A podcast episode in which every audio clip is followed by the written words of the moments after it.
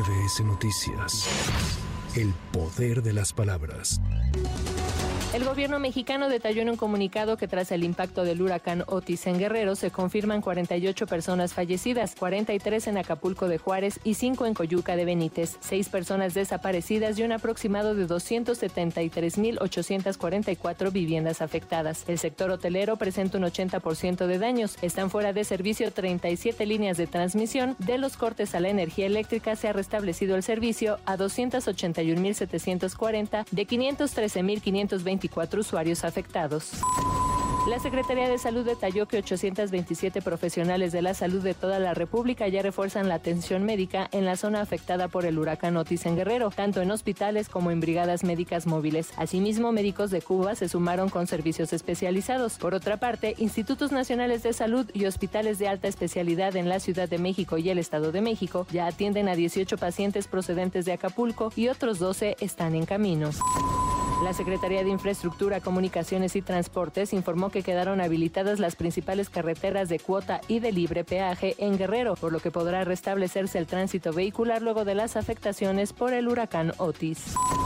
Del 30 de octubre al 3 de noviembre se suspenderán las actividades académicas y administrativas en todos los niveles educativos públicos y privados en los municipios de Acapulco y Coyuca de Benítez, a fin de garantizar la integridad física de los estudiantes, personal docente y administrativo derivado de los efectos ocasionados por el huracán Otis. La Secretaría de Educación Pública informó que en todos los demás municipios de Guerrero las actividades docentes y administrativas deben mantenerse con normalidad, salvo los días señalados como de suspensión por el calendario escolar.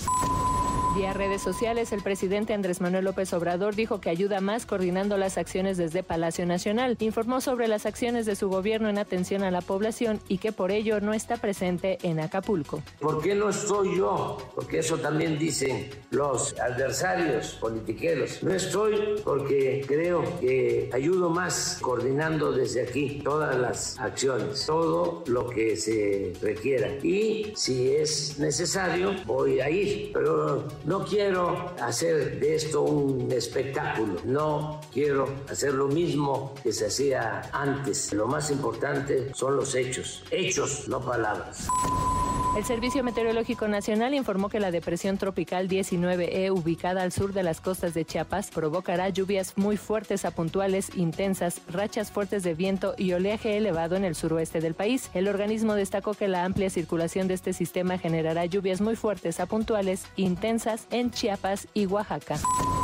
En más información, el Instituto Nacional de Migración señaló que de enero a octubre de 2023, a través de su oficina de representación en Chiapas, se han entregado un total de 138.492 documentos migratorios, de los cuales 83.991 corresponden a tarjetas de visitante por razones humanitarias, 50.862 a tarjetas de visitante regional y 3.639 a tarjetas de visitante de trabajador fronterizo.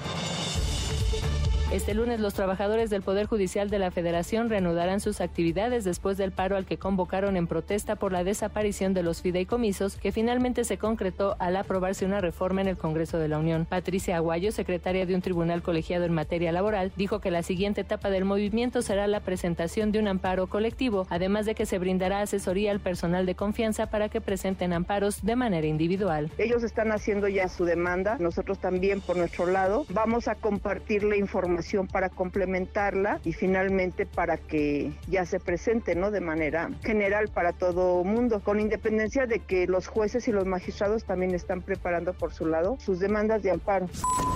Samuel García y Movimiento Ciudadano impugnaron ante el Tribunal Electoral del Poder Judicial de la Federación la designación de Arturo Salinas Garza como gobernador interino de Nuevo León. Ambos juicios fueron turnados a la magistrada Yanino Talora, quien deberá elaborar los proyectos de resolución. Este domingo se reanudó el servicio de las 11 estaciones del primer tramo de la línea 1 del metro de Pantitlán a Isabel la Católica, esta última prevista únicamente para descenso. El jefe de gobierno Martí Batres informó que en este tramo operarán 10 trenes de reciente adquisición modernizados para operar con el nuevo sistema CBTC de seguimiento y control. El tramo que va de Valderas a Observatorio cerrará a partir del 6 de noviembre. El secretario de Seguridad Ciudadana, Pablo Vázquez Camacho, informó que desde el 28 de octubre y hasta el 3 de noviembre habrá un despliegue de 17.477 uniformados, así como 2.860 vehículos oficiales en las inmediaciones de los 120 camposantos que se encuentran en la Ciudad de México. El objetivo es atender la visita de más de 1.500.000 personas como parte de la conmemoración por el Día de Muertos. Para MBS Noticias, Erika Flores. MBS Noticias. El poder de las palabras.